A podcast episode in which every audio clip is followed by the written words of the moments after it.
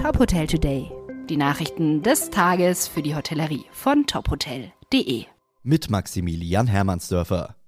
Einen Tag vor der heutigen Bund-Länder-Runde zum künftigen Corona-Kurs hat das bayerische Kabinett bereits einige Lockerungen beschlossen. Ab morgen entfallen in Bayern die Kontaktbeschränkungen für Geimpfte und Genesene. Außerdem werden die Zugangsregeln gelockert. Überall, wo bisher 2G Plus gilt, kommt künftig die 2G-Regel zum Einsatz. Und wo bisher die 2G-Regel gilt, wird auf 3G umgestellt.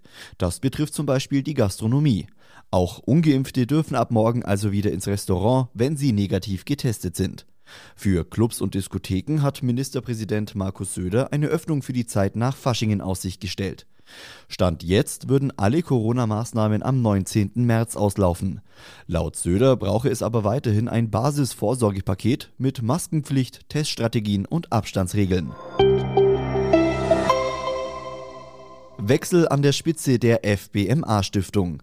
Mit Konrad Pötzl als Vorsitzendem, Georg W. Bräuch als Stellvertreter und Ernst-Georg Hahn als Schatzmeister präsentiert sich die Spitze des FBMA-Stiftungsrates neu aufgestellt. Die turnusmäßigen Neuwahlen fanden im Rahmen der Vorstandssitzung am 14. Februar statt. Wie es in einer Mitteilung heißt, will die neue Führungsspitze die Stiftung in den kommenden vier Jahren fortentwickeln, sich neuen Initiativen und Aufgaben stellen und die Online-Stammtische sowie die Verleihung der Brillant Savarin-Plakette fortführen.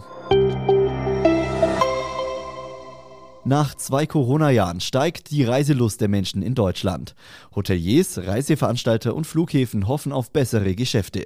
Bereits jetzt ist sich mehr als jeder zweite Deutsche sicher, dieses Jahr in den Urlaub zu fahren. Das berichtet die Hamburger Stiftung für Zukunftsfragen von British American Tobacco. Nach mittlerweile zwei Jahren scheinen sich viele Bundesbürger an diese Situation gewöhnt zu haben und durch Maßnahmen der Reiseveranstalter ein wenig Sicherheit in unsicheren Zeiten zu verspüren, heißt es in einer Mitteilung.